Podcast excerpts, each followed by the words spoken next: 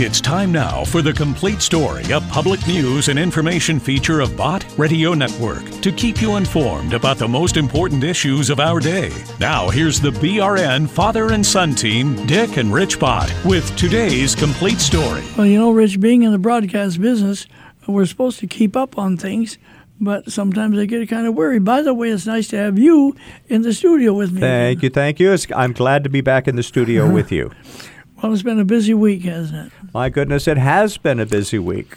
Well, what is that? What happened last weekend was you were inducted into the Missouri Broadcasters Hall of Fame. Oh. And congratulations. We were all so very proud of you and uh, how wonderful this uh, this honor yeah, uh, to well, be bestowed on Bott you. Radio Network is 61 years old now, so I guess good things happen if you stick around long well, enough. Bott Radio Network began in uh, in the Missouri in the state of Missouri in Kansas City. 1962. And uh, this is quite an honor, Dad. Some of the other nominees or some of the other inductees into this Hall of Fame include people like Rush Limbaugh, Jack Buck, Harry Caray, Joe Garagiola, Mike Murphy, Jim Bohannon, Mitch huh.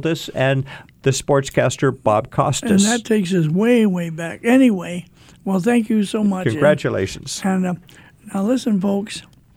Uh, when things are in the shape they are, and when right is called wrong and wrong is called right, and people believe it, and they're even affirming it, celebrating it. Honest to goodness, here is a, a song that I think speaks to it. Uh, I just love it. Here it is. Someone said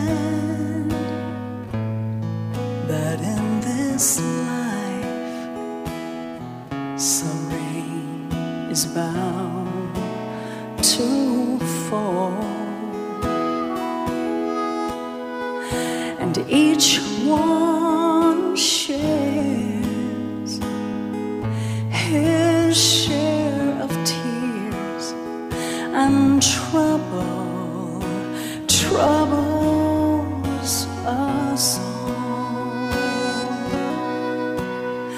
But the hurt won't hurt forever and the tears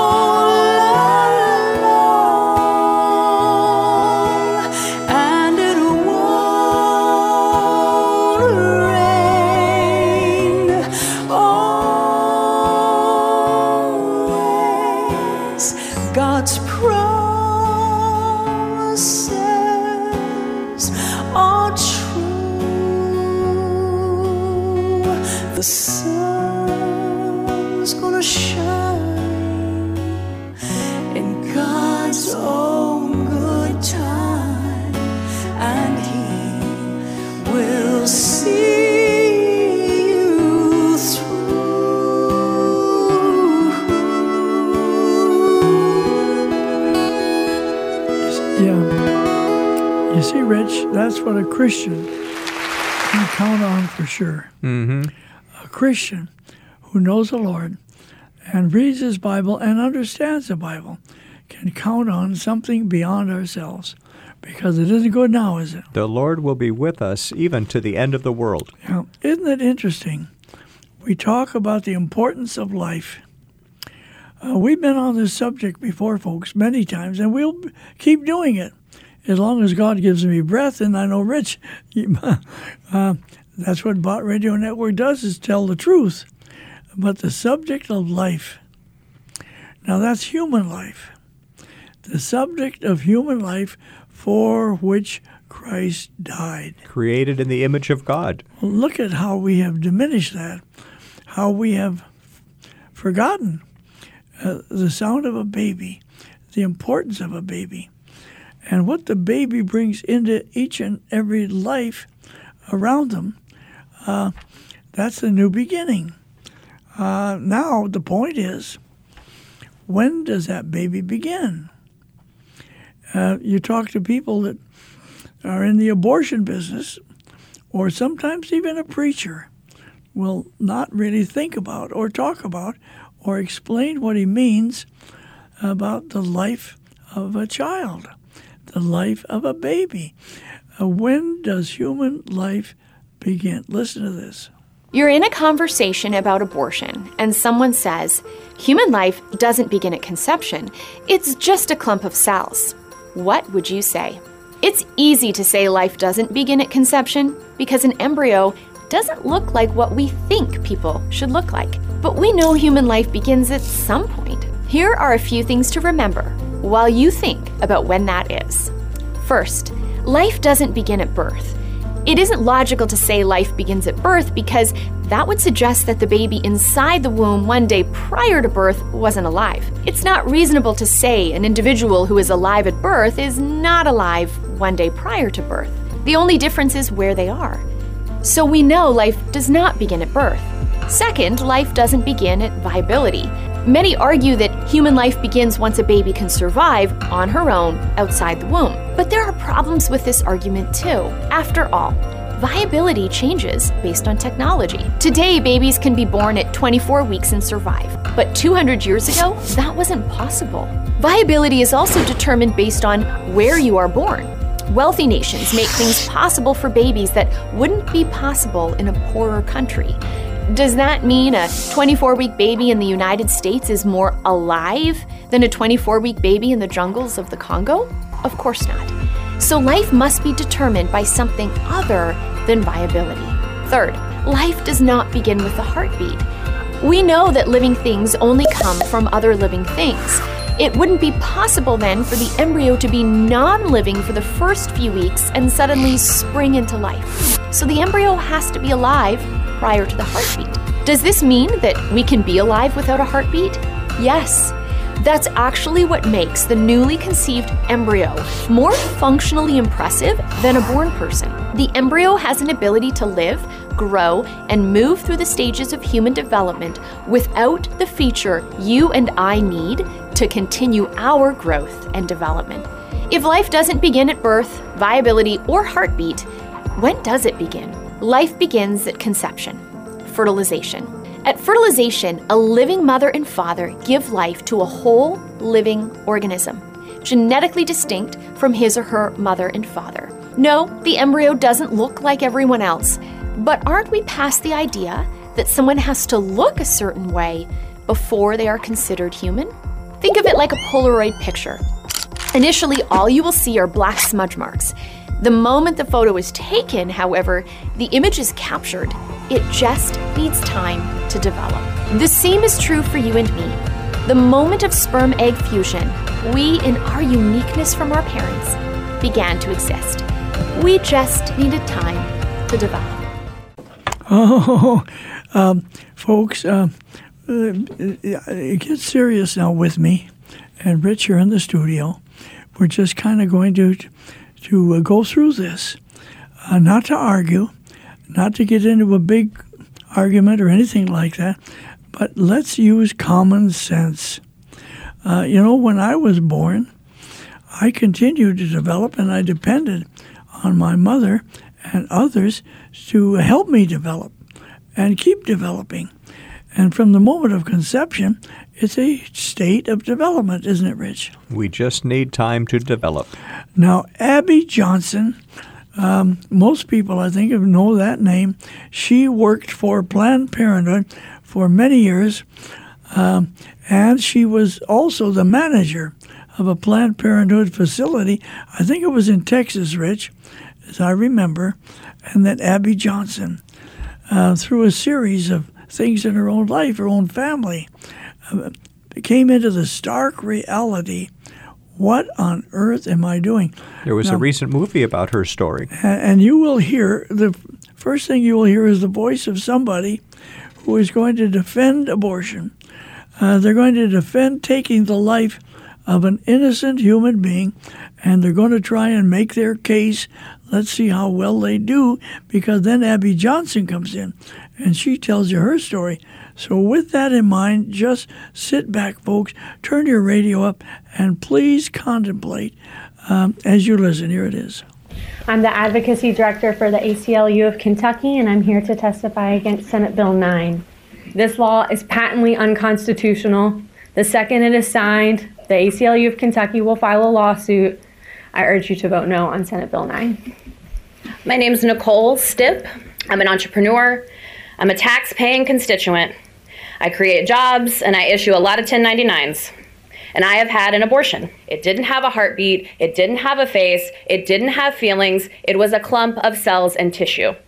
I can also promise you that had I been forced to see this pregnancy through, I would have done what women have done for all the decades people like you have been trying to stop abortions. I would have gone to any length, medically overseen or not, to end my pregnancy.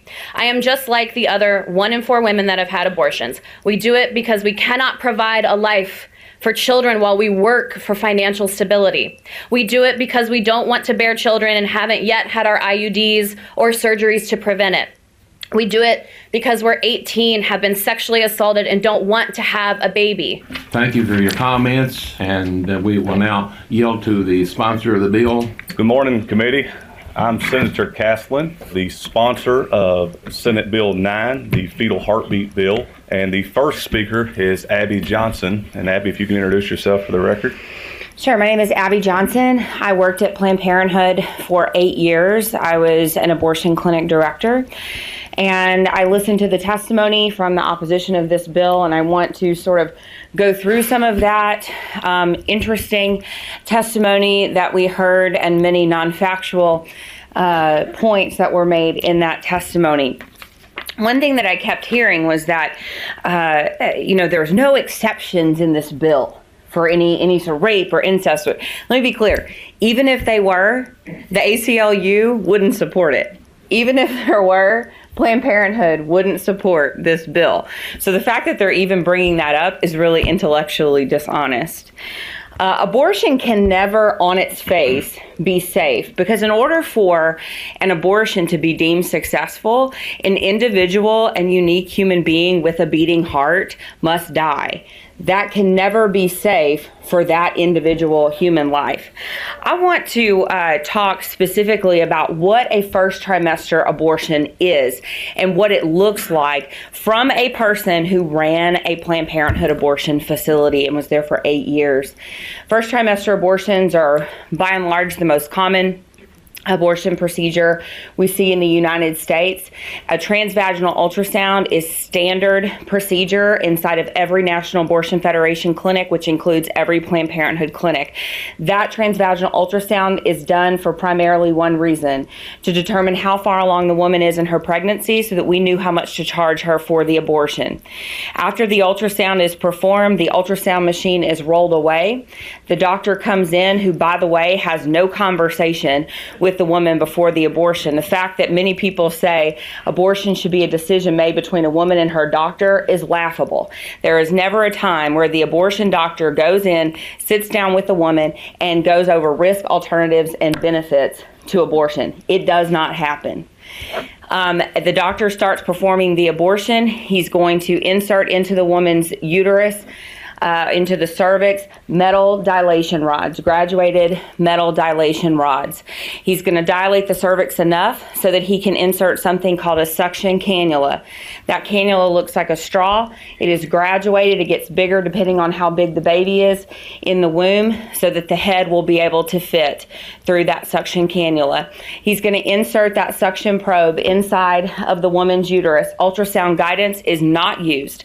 That is not the standard protocol inside of National Abortion Federation or Planned Parenthood clinics. He's going to take that probe and he's going to blindly poke around inside the woman's uterus until he thinks he has enough blood and tissue in a glass jar. That glass jar is going to go into a lab called the POC lab. POC in the medical community stands for products of conception. The products of conception is, of course, the baby, but you can't say baby inside of the abortion clinic. So we said POC or POC, or if the staff was feeling funny, they would say that it stood for parts of children.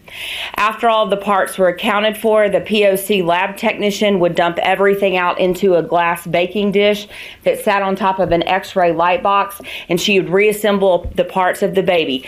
Please understand me, I'm talking about first trimester abortion. Yes, there are parts. Yes, they must be reassembled. The baby is fully formed. Every internal organ is formed by 12 weeks gestation. So, yes, there are parts, even earlier than 12 weeks. Once all the parts are reassembled, that POC tech, tech will take everything, dump it into a red biohazard Ziploc sort of bag, and those bags will go into a freezer in the POC lab that the staff jokingly called the nursery.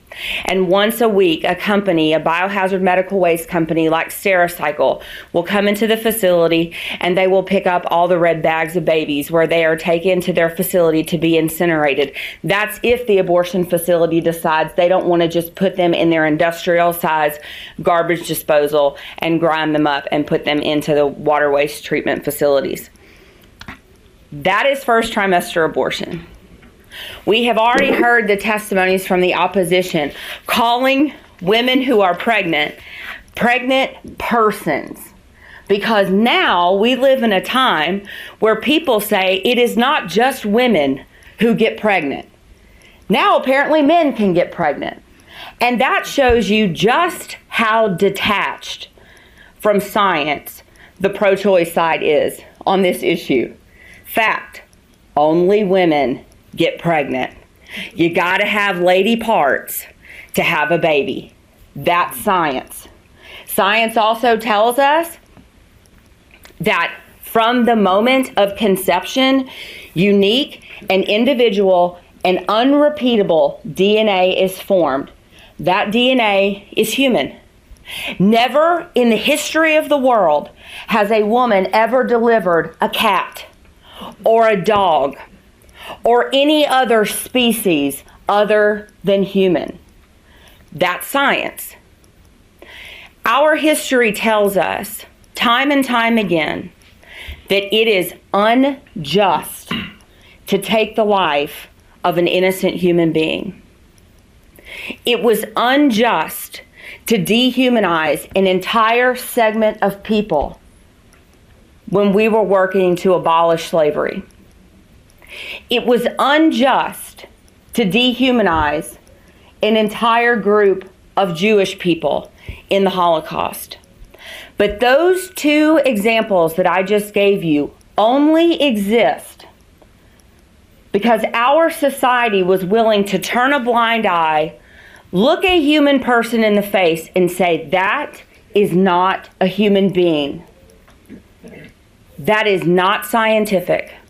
Now we are living in such depravity that there are people, like the people that oppose this bill, that are willing to say, I know it's a human being, I know it has a heartbeat, I know there is life there, and I know it is innocent, and I'm willing to kill it. We have sunk to a new low in our society. And it is time for us to rectify what we have done. So if you are a person here who has had an abortion, I encourage you to seek healing because abortion is not normal. Taking the life of an innocent human being that is your own flesh and blood and your own DNA, it's not normal. And there are healing resources available. And to the people in here who work in the abortion industry, I encourage you to seek healing from a ministry called And Then There Were None. We can get you out of the industry and we can get you into a line of work that you can actually be proud of. And to the ACLU, I can say affirmatively, we look forward to your lawsuit. Senator Higdon. Aye. Senator Humphries. Aye. Senator Parrett. The bill has passed. Thank you, ladies and gentlemen. So there you are, folks. Uh, That was a that was a bill that was being discussed. Uh, oh, quite a little in, while I think ago. in Kentucky. And God bless Abby Johnson. Yes. Dad, the name of that movie about her life story was called Unplanned. Unplanned. Of course, it didn't get any any press. It didn't get in the media. oh, it was quite. It, it a lot of Well, people got to point see that, and you can still see it today. Now, listen, I'm just looking at something here. It says a lie doesn't become truth, wrong doesn't become right, and evil does not become good just because it's accepted by a majority. Isn't that something to remember? Well, Rich, uh, we ought to get right into some of our listener comments. We have some wonderful listener comments, and let me give the number 1 800 345 2621. Yeah. 1 800 345 2621. We'd love to hear from you. All right, let's see how many we can do. Here's a lady. Hi, my name is Chelsea, and I just wanted to first say I love Bott Radio. I, I've been listening to you guys since I was a kid, and my grandma used to listen to you every day. And so when I listen, I think of her and just all the wisdom she bestowed on myself and my family. So thank you, Bott Radio. Have a wonderful day, and I'll talk to y'all later. Uh, dear lady, thank you Wow, so isn't much that for neat calling. with her thank grandmother? You, thank you so much, and thank your grandma, if she's still with us. Uh, God bless, God bless the grandmas and the moms. And, uh, And Chelsea's been listening now her whole life. uh, here's a gentleman. I just wanted to say thank you. Thank you for doing everything that you do to share the love of Christ. I look forward to my morning drive just so I can listen patiently, intently to your radio network. Uh, Thank you. thank you so Thank much, you, sir. sir. Thank you for listening as you drive. Keep your eyes on the road. All right, here's a lady.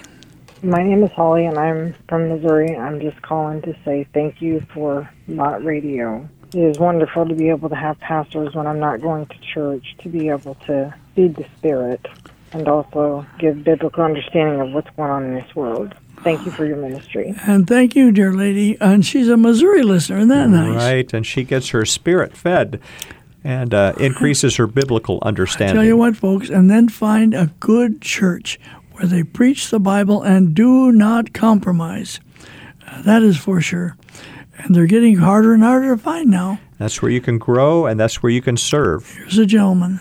Thank God for Bott Radio Network. We love listening to your programs, all of them, especially John MacArthur. God bless you. Thank you. Well, we love Grace to You with John MacArthur as well. Yeah, you know, he really stands up, doesn't he? Yes. Uh, um, uh, here's a lady. Thank you for your wonderful service to the Christian community. I don't have a TV, a computer, or newspapers because I can't afford them. Listening to you has helped me understand the Holy Bible better, and I feel like I have lots of friends on the Bott Radio program. Thank you again for everything. May God bless all of you. Well, thank Uh, you. there's dear sweet lady. fellowship here with Bott Radio Yes, Network. Thank you for listening.